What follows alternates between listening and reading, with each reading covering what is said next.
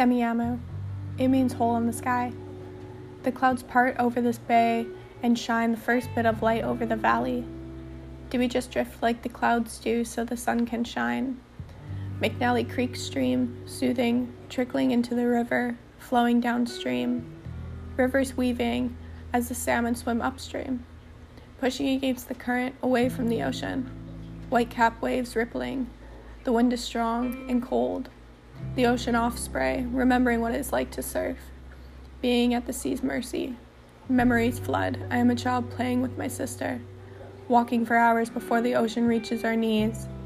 The tide is out. We find the crabs and sand dollars sticking starfish to our chest. Where are they all now? I haven't seen a sand dollar alive in years. Black and fuzzy, only white and dried up in storefront windows. Take a part of the beach home. Take something out of its habitat and slowly kill it so that it may become decoration, the beach life aesthetic. The water is warmer than I remember. Deep breaths. One, two, three seconds pass. Tide soothe my aching bones. Beer cans and mossy stones and beer cans, reminiscence of a fire. What happened to the fire in my soul? Did he take that away too?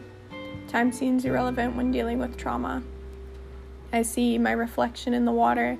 My body is a beautiful land of flourishing vegetation, but your touch left an agitation. You grafted my body and dug deep into my skin. My body has been forsaken.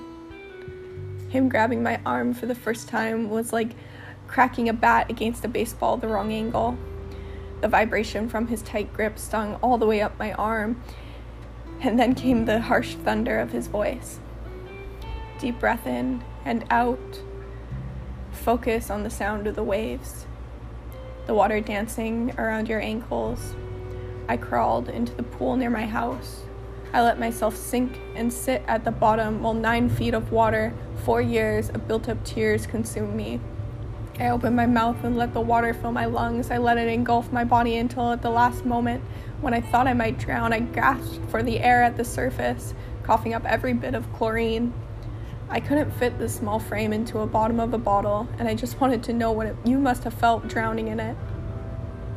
You fracked holes into me and take what you need you cut down my forest and then soiled my seeds.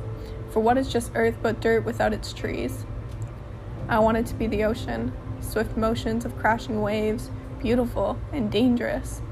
You paved your way across my body, poured concrete upon me. When I stopped providing and there was nothing left of me, you will conquer a new land, maybe one with softer sands. Will you colonize her too? Will you tame her wildness with pruning? I see it is built into your DNA, a colonial ancestor trait. Stop listening to the maps telling you where to go. Just listen to my voice. Please, just go. As swift as the wind, please just go. One, two, three more seconds pass. Breathe the salty air. You are safe. You are fucking okay. Like the ocean, I regenerate. I am the ocean, serenity and chaos. I hold many secrets and pass down the pain of my ancestor crossing the sea.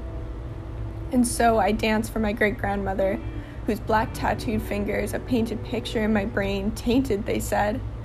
You cannot taint this soul.